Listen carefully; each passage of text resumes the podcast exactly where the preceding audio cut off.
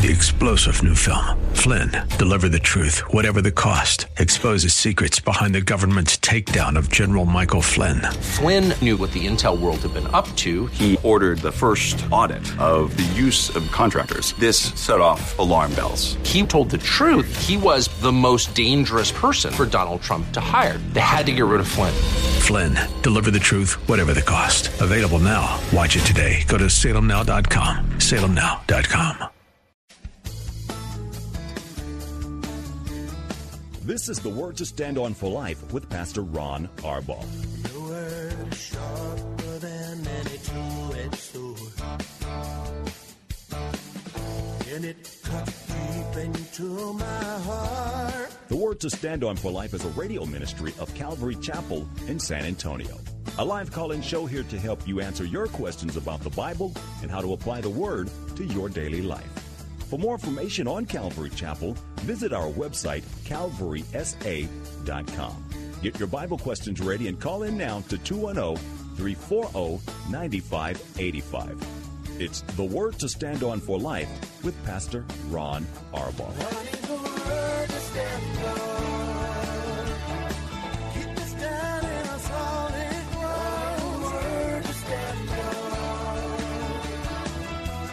Welcome to the program. I'm Pastor Ron Arbaugh from Calvary Chapel in San Antonio, Texas, and you're listening to the Word to Stand On for Life, a program dedicated to taking your phone calls to answer Bible questions, life questions, whatever's on your heart and mind. We will do the best that we can to answer.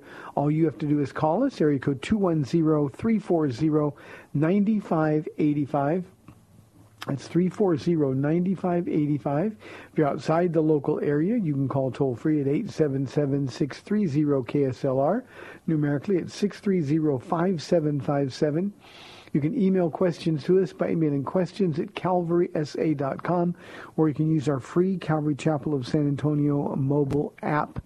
That's a great way to communicate with us. If you're driving in your car, the safest way to call is to use the free KSLR mobile app. Just hit call now and you'll be connected directly to our studio producer. Hey, this is our next to the last live program of the year. Unless Jesus comes back tonight or Saturday or Sunday, we're going to be here live on Monday. We will not be live on Tuesday on the holiday. That will be a pre-recorded broadcast. But for now, believe it or not, only two more, including this one, two more live programs in 2018. Paul and I were talking again this morning about how fast time flies. I hope you're having a great um, uh, finishing a good year, but going to have a better year next year. Uh, my message tonight in our Friday night Bible study is going to be a New Year's message, uh, 10 things that'll help you make sure that 2019 uh, is your most Jesus year ever. And that's really all we ever want for you. So um, tune in. You can watch it at calvarysa.com at 7 o'clock. Or we don't have huge crowds here on Friday night, so there's plenty of room. We'd love to have you come and join us. Uh, let me get to questions. We've had some really good questions sent in today, so let me start with these. Here is the first question from our mobile app from Lewis. He says, Would you ex- please explain the curse of Jeconiah and how the curse, when looking at Jesus' genealogy, seems to invalidate Jesus' right to the throne of David. Now, Lewis says in parentheses, I know it doesn't, but I've never heard of this before. I'm full of questions. Um, the curse of Jeconiah, Jehoiachin is, is the name that I always grew up with um, in the King James. Uh, it was a curse on an evil king, a king who did things that he knew he shouldn't do, um, but did them nonetheless. Uh, and the curse of Jeconiah is um, found in Jeremiah chapter 22.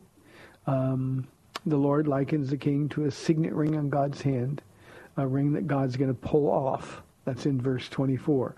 And then God pronounces the curse. Here's the curse. Record this man is, if childless, a man who will not prosper in his lifetime, for none of his offspring will prosper. None will sit on the throne of David or rule anymore in Judah. Um, probably you got your answer on the website Got Questions because they say the problem is that the curse of Jeconiah seems to invalidate Jesus' right to the throne of God. Now, I like GotQuestions.com, so don't get me wrong, but uh, I think the answer here, uh, Lewis, is really, really very straightforward. In Matthew, what we have is the family line of Joseph. And since Jesus wasn't really Joseph's son, he wasn't invalidated. Um, on the Got Questions website, there are a couple other possible solutions.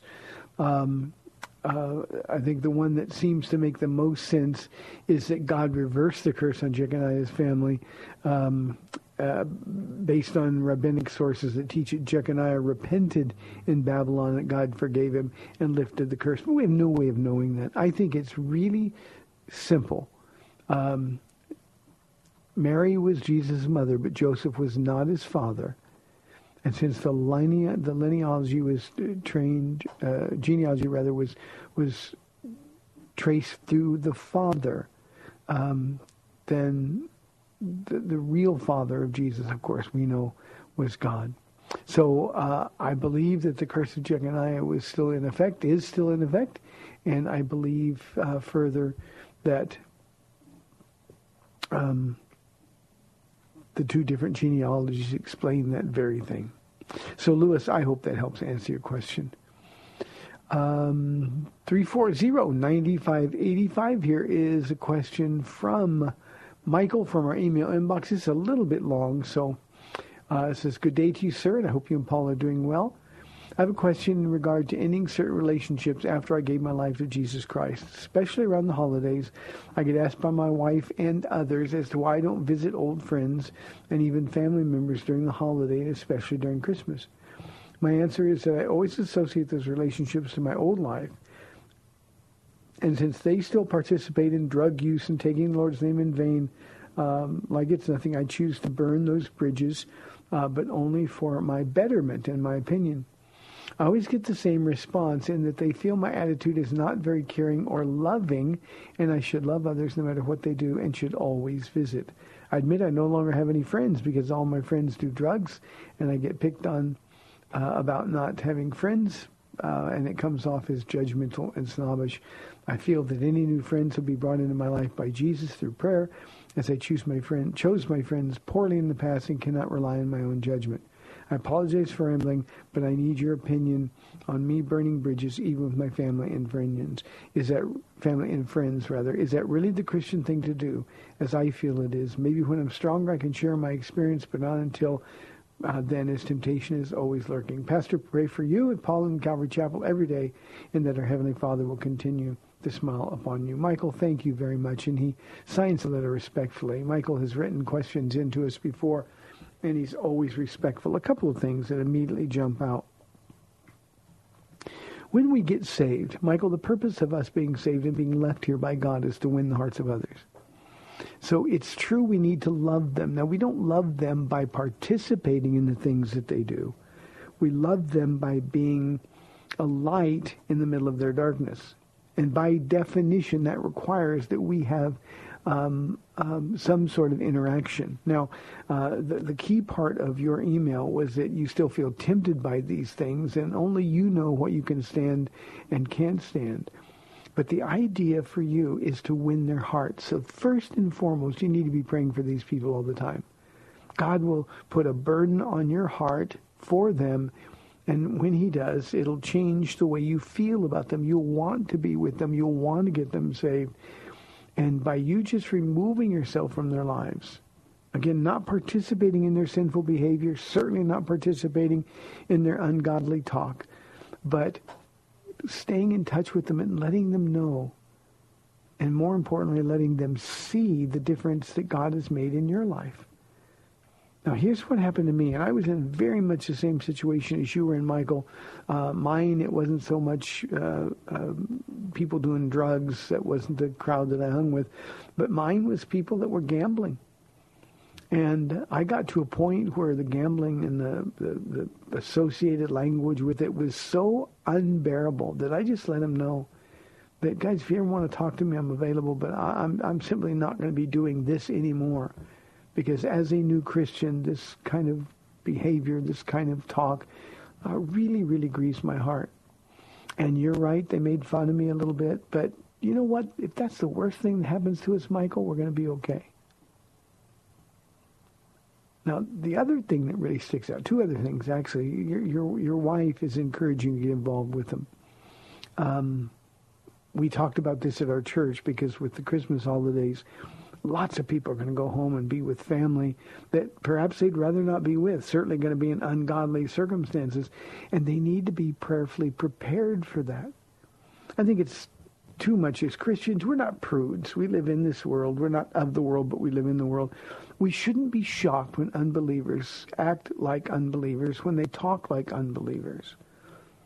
But our presence among them, Michael, can be such a powerful statement that the Holy Spirit will use us to win their hearts. And remember, these are people that you care about.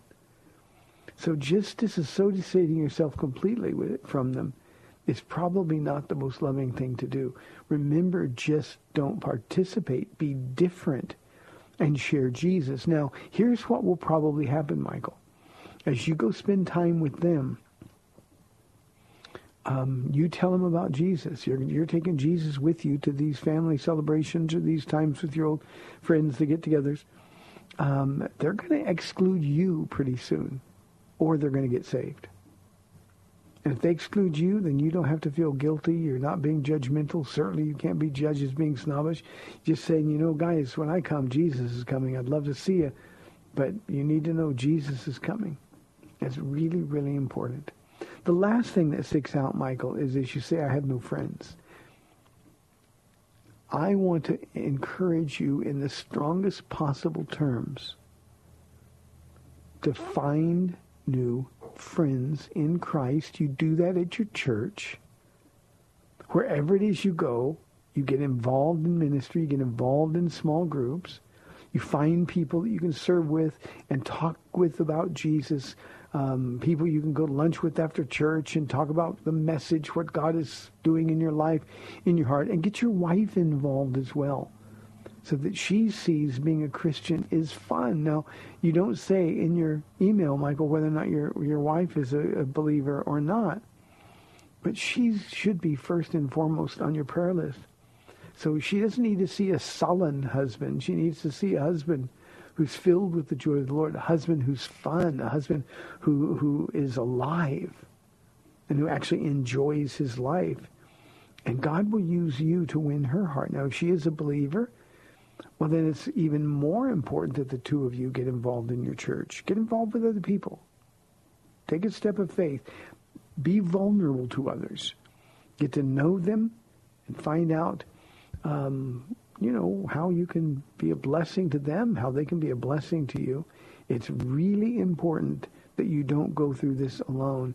And we never, ever want to give the impression that you know, somehow our life is just not fun anymore because of Jesus. So um, it's not a matter of burning bridges. Let them burn the bridges, and they will, if they don't want anything to do with your Jesus.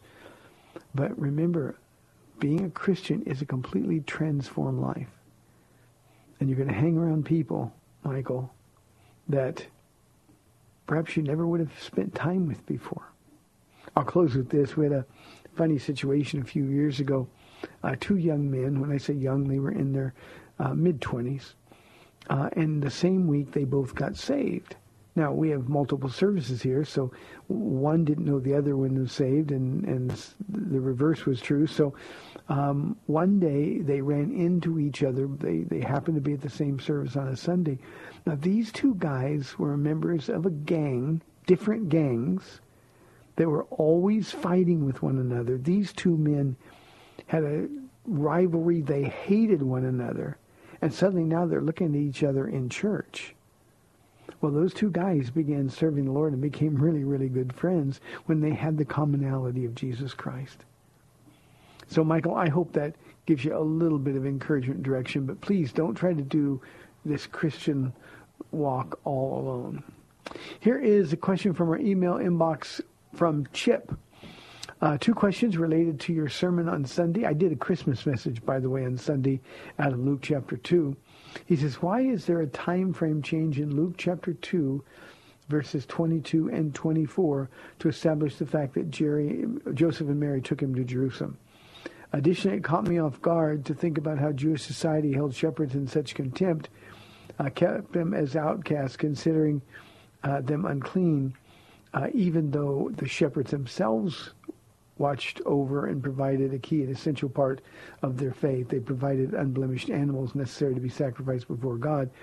And they loved David, the king, who himself was a shepherd. That, in a way, seems to be the height of hypocrisy. Chip, let me answer the last part first. Um, shepherds were they were they were shepherds of the temple sheep. They were hirelings. Uh, these weren't uh, devout Jews at all. They weren't at all interested in the worship concept. They were they were outlaws basically, and and nobody wanted anything to do with them. I said they were the gypsies of their day, uh, and people, good people, held them in contempt. It had nothing to do with the, the, the, the religion or the lack of religion they practiced. It had everything to do with the kind of men they were and the lives they lived. That's what makes it so staggering that the the angel appeared to shepherds. It just shows you how far down God will go to to save people. He went that far down to save me. So that's the reason. The the other question, uh, Chip, about um, the, the time difference. I said in my Bible study that day that Let me find Luke 2. It says, verse 21 says, On the eighth day, when it was time to circumcise him, he was named Jesus, the name the angel had given him before he had been conceived. When the time of their purification, according to the law of Moses, had been completed, that's the key, Joseph Mary took him to Jerusalem to present him in to the Lord. As it is written in the law of the Lord, every firstborn male is to be considered uh, consecrated to the Lord um, and to offer sacrifice in keeping with what is said in the law of the Lord, a pair of doves or two young pigeons. Um, when you get there to verse 22 and 24, um, it's it's not on the eighth day. We know that the time of their purification from Leviticus, I think it's chapter 12, but I'm not sure. Um, um, Leviticus says that uh, it was 33 days when the cleansing of of the blood for for both husband and wife uh, having had a newborn baby had been completed, then they would go in. Uh, but then in the passage of Scripture, uh, in verse 25, it goes back to the eighth day when he was being circumcised by the man that we know as Simeon. So uh, verses 22 to 24 were just an explanation of why they were there and then the process according to Leviticus. And they would have kept the law perfectly, of course, in this instance, and they would have done that. So I hope that helps. It's Leviticus 12. I was right about that. So Leviticus 12, it talks about circumcising them on the eighth day, uh, but also, I think it's two verses later, completing the the um, the ritual of of being cleansed from the blood of having a new baby. So I hope that helps. Chip, thank you very much. Good question. 340-9585 for your live calls and questions. Here is a question from our mobile app from Nacho. It says, uh, is Psalm 149 a prophecy about both the Jews and Christians, the reference to the saints in verse 5? Uh, as you pointed out in your email, Nacho, uh, verse 2 references Israel. But one of the things you have to understand about reading the Old Testament is their concept of sainthood. Uh, unlike ours, you know, we know the saints are all who are born again, not a special class of of Christian, uh, not who the Catholic Church says is saints, not people that do miracles, but but all of us, having been born again and cleansed by the blood of Jesus, we're all saints. Paul writes over and over to the saints in Philippi, to the saints in Ephesus. He's writing to everybody who's born again. In the Old Testament, however, Daniel is actually a better gauge of, of this. He talks in his prayers for the saints, but, but Jews would have no concept of the church. So their understanding that the saints, the called out of God, were Jews by birth. So this isn't a reference in Psalm 149 to both Jews and Christians uh, because they have no understanding of uh, the new covenant or that Gentiles, under any circumstances, could ever have any part of the kingdom of God. Thank you. I appreciate that, Nacho. Here is a question from our email inbox. This one comes from Kirby. Is there an explanation of Daniel 8, 26? Was Daniel's reaction and exhaustion in, in verse 27 due to that, or is it due to the earlier prophecy in verse 13 and 14? Uh, Daniel, um, Kirby, is one of my favorite uh, books. I, I just absolutely love the prophecies. It's an amazing thing. Daniel in verse 27 says, I, Daniel, was exhausted and lay ill for several days. Then I got up and went about the king's business. I was appalled by the vision. It was beyond understanding. Now, the explanation is that he was overwhelmed. The word appalled. He was completely undone by the vision. By the way, this happens to Daniel again in at the end of chapter 9 into chapter 10 when he has the vision of the end times. Now, Daniel was appalled. He was exhausted because that's what grief does to us. It means that Daniel had the same questions that we have when we see horrible things. In this case, it's the the revelation of the, the, the Antichrist. Why would God allow such an evil man to prosper? Why would God allow his people to suffer so?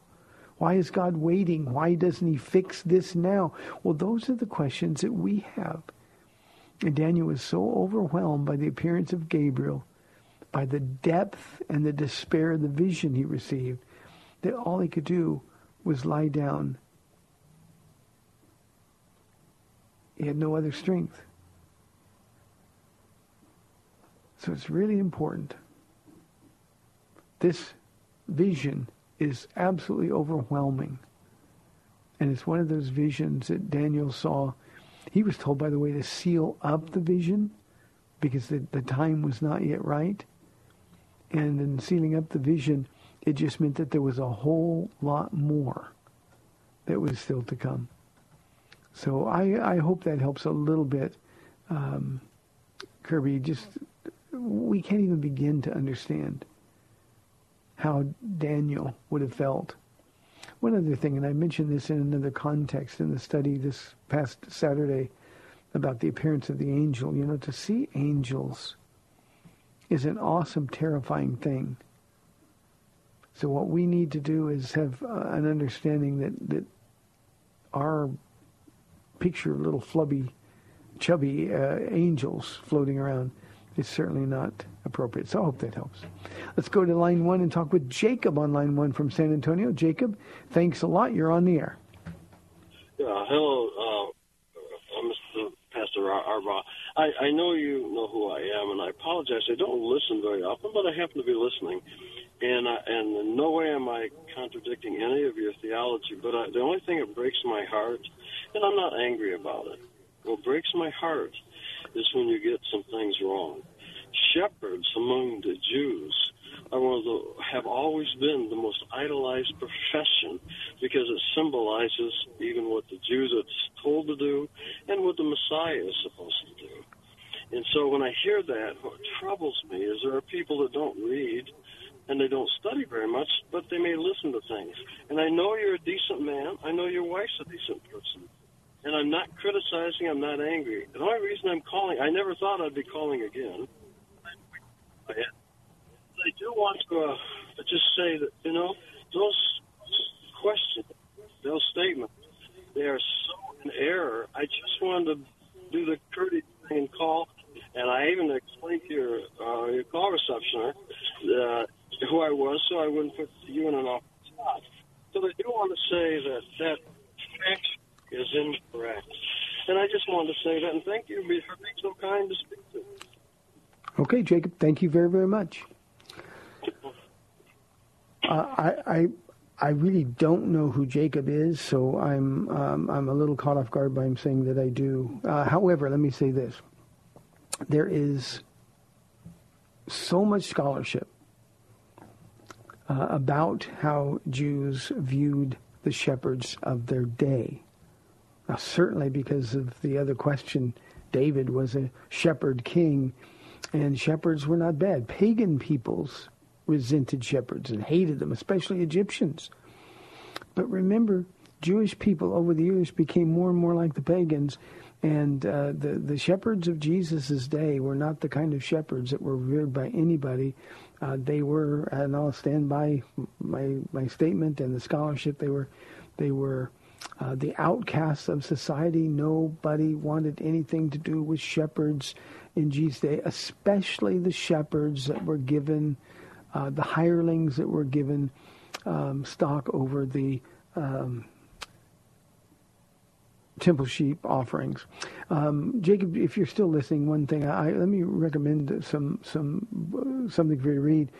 There is a, wonderful book, and, and, in fact, there's a series of them by a man named Alfred Edersheim, E-D-E-R-S-H-E-I-M, um, um, that, that, talks about the customs, um, the situations uh, in and around Jerusalem in the time of Jesus, um, during the time he was ministering and beyond. Uh, and Edersheim is a noted expert. Now he's with the Lord now, um, a Messianic Jew. Um, but um, let me recommend to you The Life and Times of the Messiah by Alfred Edersheim. Um, and um, perhaps if you're open to honest scholarship, you'll change your perspective. 340-9585 for your live calls and questions. Here is an anonymous question. Let me take that one after the break. I think it might take a couple more minutes. Uh, Donald says, this one I'll go to instead. I think we're saved by faith and works because of what James says. How can you say we are saved by faith alone? Um, Donald, works are not a means of salvation. We're saved by grace through faith. The faith not even your own, it's the gift of God. And, and the reason is that no man can boast. The, the man that says, well, my faith combined with works is what saved me is boasting, in fact. And so, uh, what what you have to understand about James' passage is that works are not a means of salvation, but a result of salvation. James says, "Show me your faith without works; I'll show you my faith by what I do." And his comment is that he is showing his faith in the transformed life that he has. So, works are not a means of salvation, but works are always a result of genuine salvation. We have 30 minutes left in the week. 340-9585 for your live calls. Or toll free, you can call us at 877-630-KSLR. We'll be back on the other side of the break. See you in two.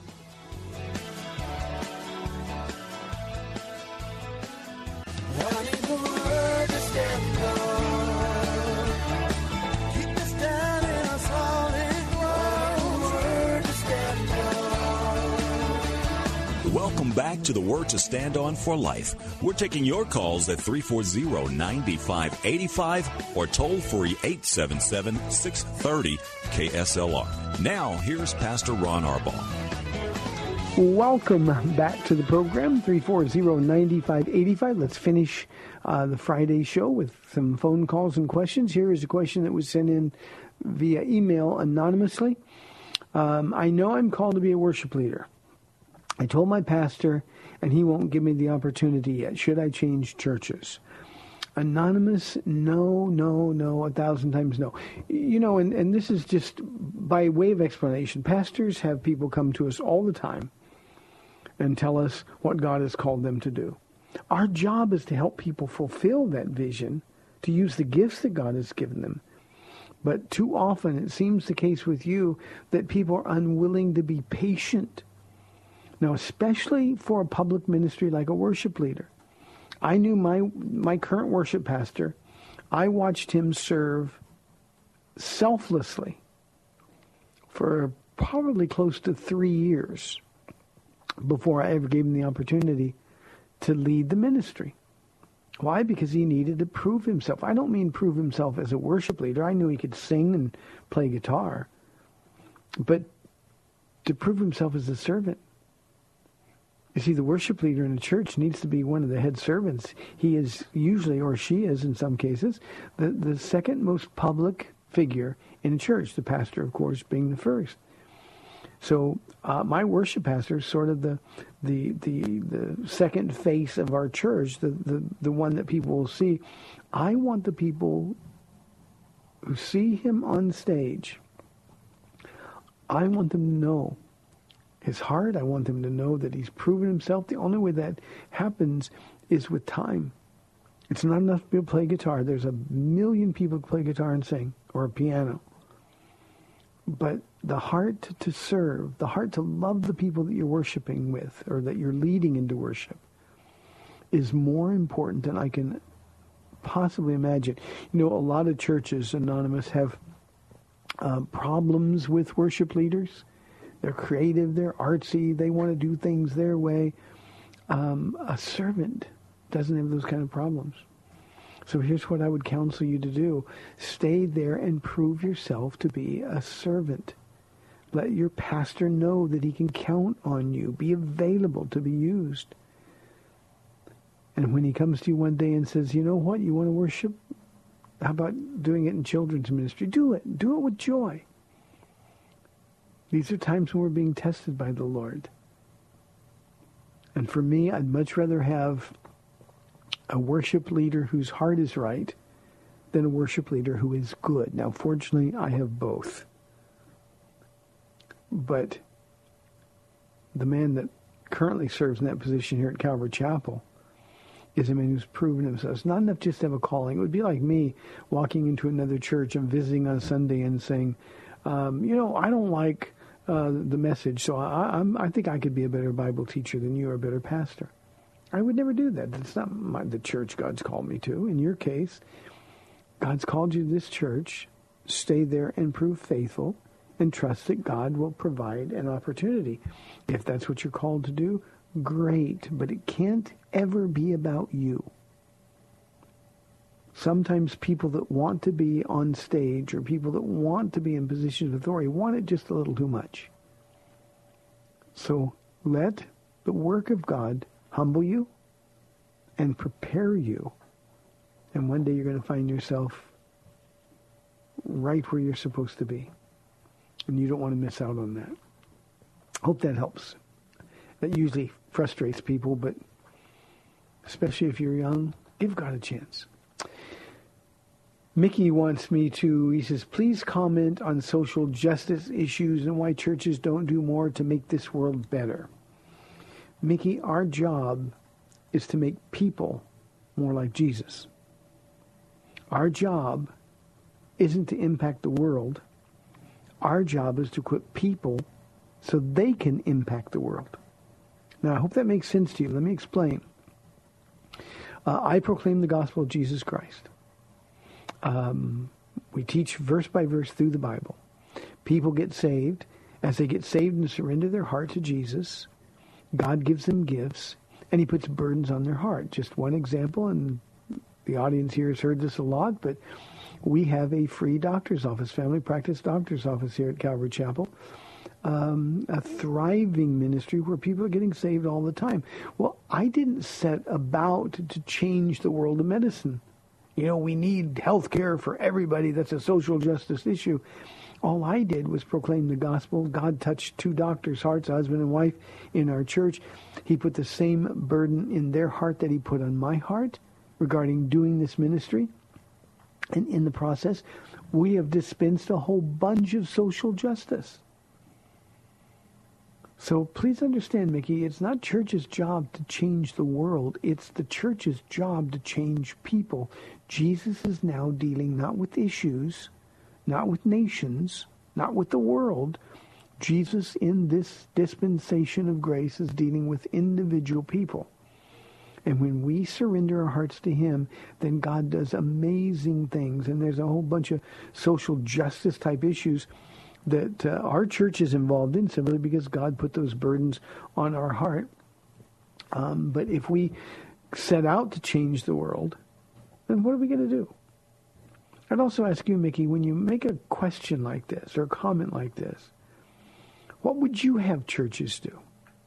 Give money? There's not enough money to change the world, to make the world better. But when we move people's hearts, when we change their lives, then God is free to move them anywhere and everywhere. And when God equips people and sends people, he sends them with the supernatural power of God and then ordinary people can do extraordinary things. Social justice, which is, by the way, redundant, Justice is just justice. We're not going to make this world like heaven. Heaven is what comes after this world. Our job is try to save as many people in the world as we possibly can. So, Mickey, what would you have churches do? What's the practical application? Then I would ask one other question. What are you doing? And don't tell me you're recycling because that's not social justice. Don't tell me that you care about sex slaves because if you really cared, you'd have to go out and do something about it. Here's what you do. You get sold out for Jesus Christ and let him do what you were born to do. And that'll change. Here's a tough question. I held this one intentionally. I've had it for a few days because I, I didn't want a bunch of phone calls about it. But it's anonymous. It says, how can Christians support Trump? They're the worst kind of hypocrites. well, um, you know, a Christian supporting anybody is a hypocrite because there's no candidate anonymous that is is is carrying our banner. It's just that simple. Are there Christians that support Trump? Yes. Are there Christians that support the Democrats? Yes. But there's all kinds of issues and hypocrisies. Let me tell you something about our president. First, as Christians, we're supposed to pray for him. That's how I support Trump. We're supposed to pray for him. I want him to get saved. I really hope that the world will see this man get saved radically and transform uh, to, to such a degree that they can see how darkness is turned into light.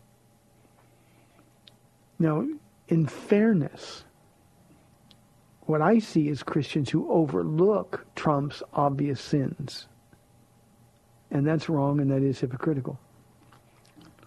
A lot of the same Christians were quick to point a finger at Barack Obama for killing babies, for legislating gay marriage, and of course, whatever the government endorses increases exponentially. And I think President Obama is the most immoral president in our history. He's caused more people to stumble and walk with a smile on their face into a sinful life that will condemn them to hell. And yet,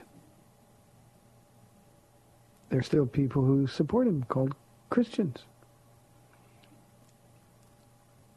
So what we have to do is be truth tellers.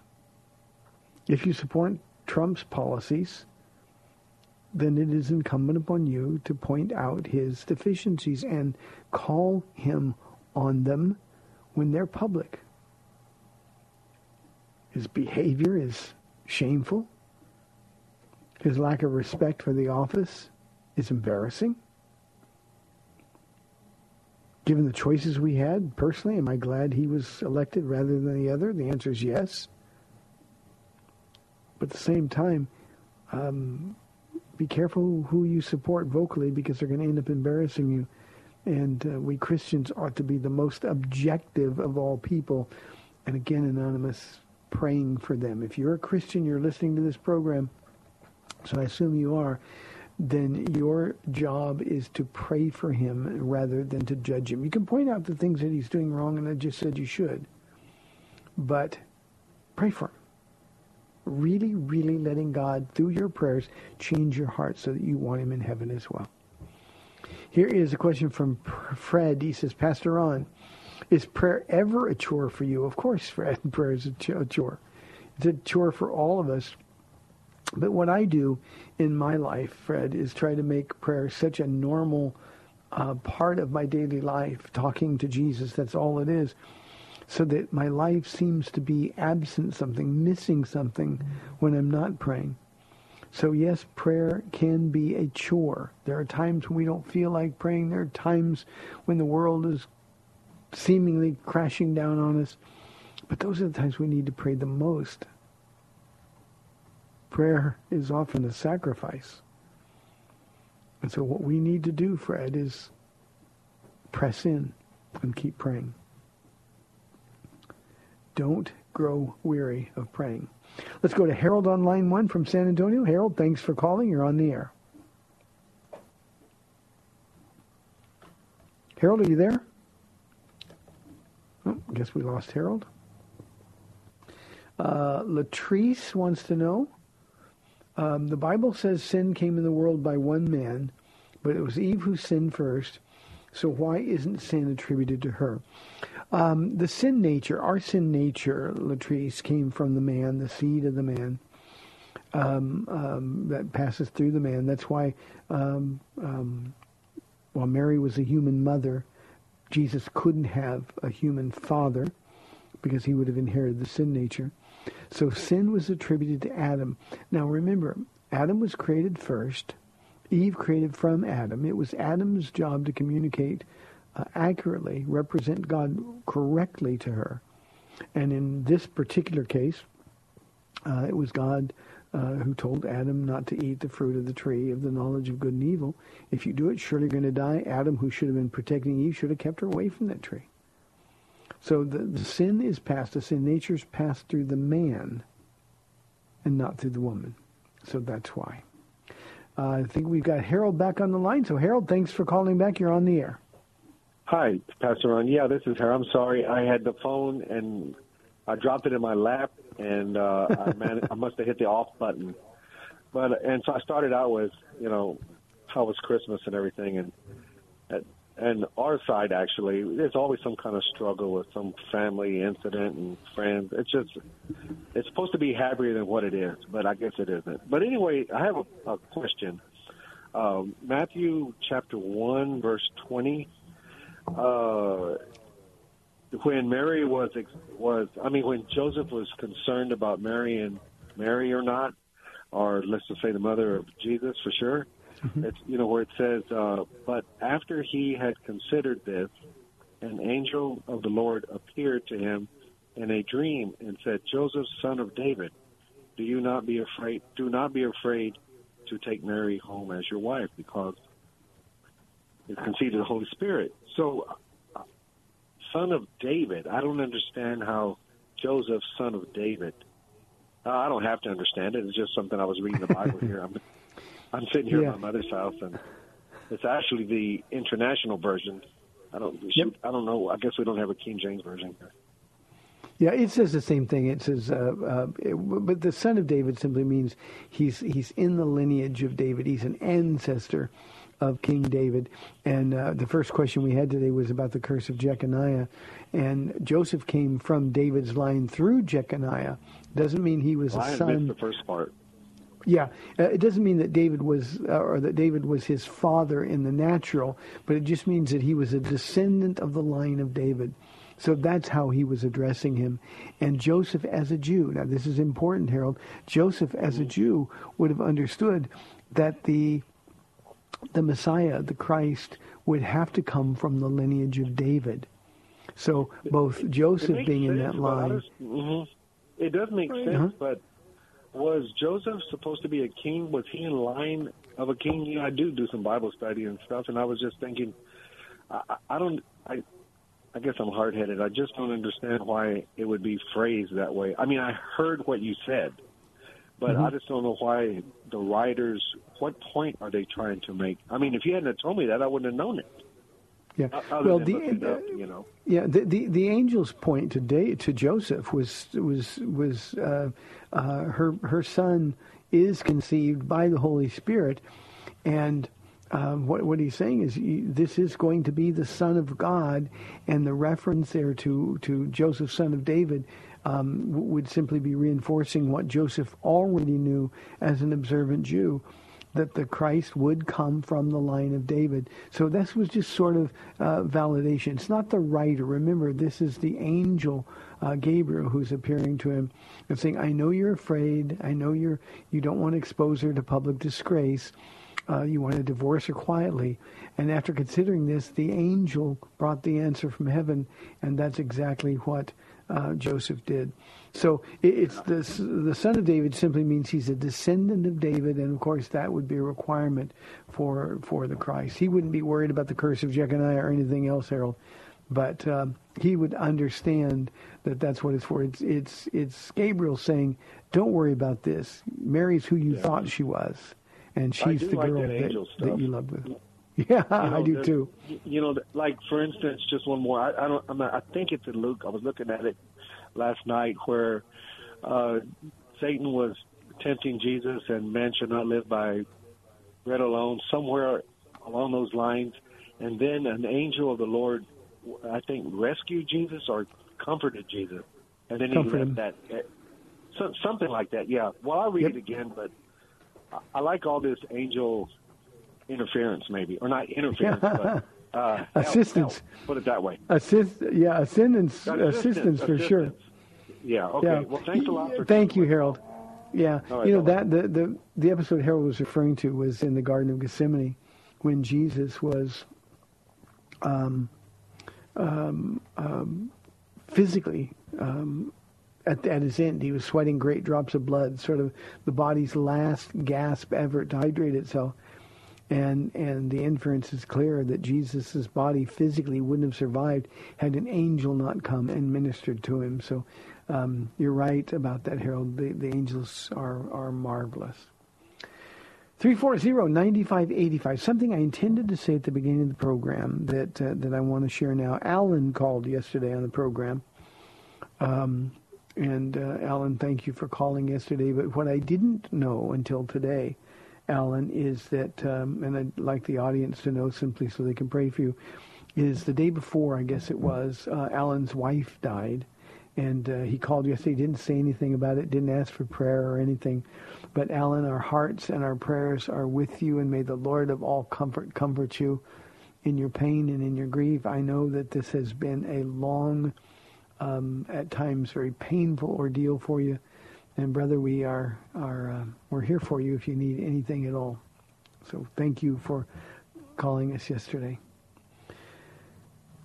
Here is a question from Jason. Are tattoos sinful? Um, sinful tattoos are sinful, Jason, but but tattoos generally are not. Uh, every time I get this question, somebody's going to write me and say, Leviticus 19 says don't tattoo your body. Leviticus 19 was the law written to Israel, and it was always in the, the context of, of, of, of worshiping the dead, cutting themselves, marking their bodies for the worship of the dead. Tattoo is just the unfortunate English word that's used uh, by some of the translators. Um, so there's nothing sinful about body art. Um, I, I think, as I always say, Jason, that, that before anybody does anything permanent, this is something that needs to be considered prayerfully. We need to examine our motives. We truly need to know why we're doing it, what we're doing it. Now, if it's just to look good, there's nothing inherently sinful about that. But Christians, we need to um, take these matters before the Lord. Anything not of faith is sin, Romans 14:23 says. So uh, if we will simply take these matters to the Lord, if he gives you a clear conscience to do it, then it's okay to do it. But uh, in and of themselves, tattoos are not sinful.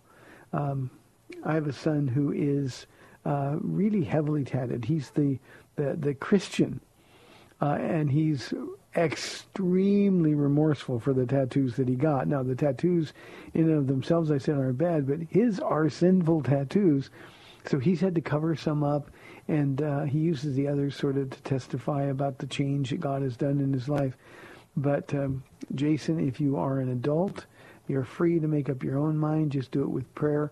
What is the motive? One of the things I do tell my pastors here, because our guys are young, and to- me, anybody younger than me is young. But uh, th- these are, are millennials who, uh, some of them are are pretty heavily tatted. And all I tell them as pastors before they go out and get new ones, they better consider that every tattoo that you get that is sort of considered by normal people over the top, every tattoo decreases your ability to minister to someone. And as Christians, we want to be able to minister to everyone, excluding nobody. So um, we need to think more about sacrifice than satisfying. Hope that makes sense. Here's a question from Greg. He says, Will people living in the millennium in physical bodies die, or will they live the entire 1,000 years? Um, Greg, we, we don't know exactly whether or not they're going to live, but Isaiah chapter 65, verse 20 says, of the millennium, never again will there be in it an infant who lives but a few days, or an old man who does not live out his years. He who dies at a hundred will be thought a mere youth. He who fall, fails to reach a hundred will be considered accursed. So the idea is sort of like it was in the very beginning. People are going to live uh, extended periods of time. Remember, it's a redeemed earth, um, not not completely new, but redeemed. Um, people are going to live a very, very long time, and the idea is that yes, people are going to die. Some are going to die as an act of judgment. We know that there's going to be rebellion against Jesus in the in the millennium. Uh, those people will be judged swiftly and surely. We'll have a part in that in some way that that we're not given an explanation for. So he who fails to reach 100 will be considered cursed. We'll know that that person's been been been uh, judged by God. Um, but but Isaiah 65 indicates people are going to die, but they're not going to die young. Think about that. They're not going to die young, and uh, that's because things are going to be made brand new. How am I doing on time? Just a little over a minute. Let me see if I have a very quick question. Um, Frank says, "Is Matthew 16:28 a false prophecy by Jesus?"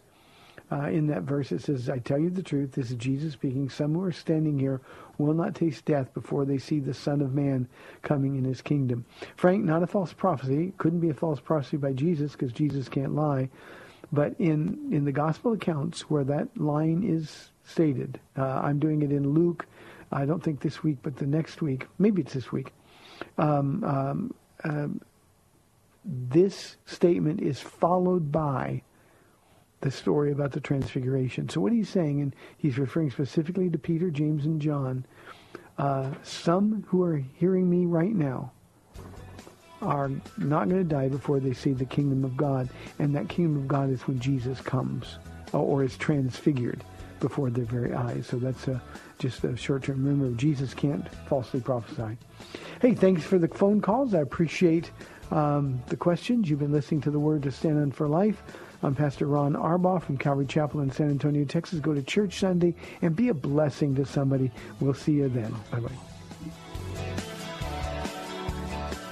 Thanks for spending this time with Calvary Chapel's The Word to Stand On for Life with Pastor Ron Arbaugh. The Word to Stand On for Life is on every weekday afternoon at 4, and Pastor Ron invites you to find out more about Calvary Chapel at calvarysa.com. The Word to Stand On for Life was sponsored by Calvary Chapel of San Antonio.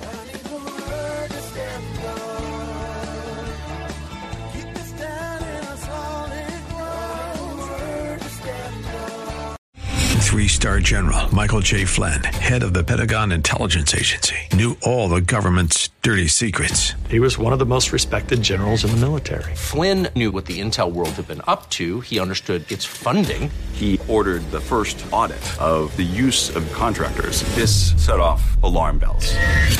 The explosive new documentary, Flynn, Deliver the Truth, Whatever the Cost, uncovers the facts behind this scandal. Flynn told the truth. He was the most dangerous person for Donald Trump to hire. I find out the worst enemy that I'm going to face in my life is right here in America. They took my assessment and they wanted me to change it. And I was like, I'm not changing it. They had to get rid of Flynn. With in depth interviews, archival footage, and never before seen personal records of the man behind the headlines. I just felt like I was drowning. Flynn, Deliver the Truth, Whatever the Cost. Available now. Watch it today. Go to salemnow.com. Salemnow.com.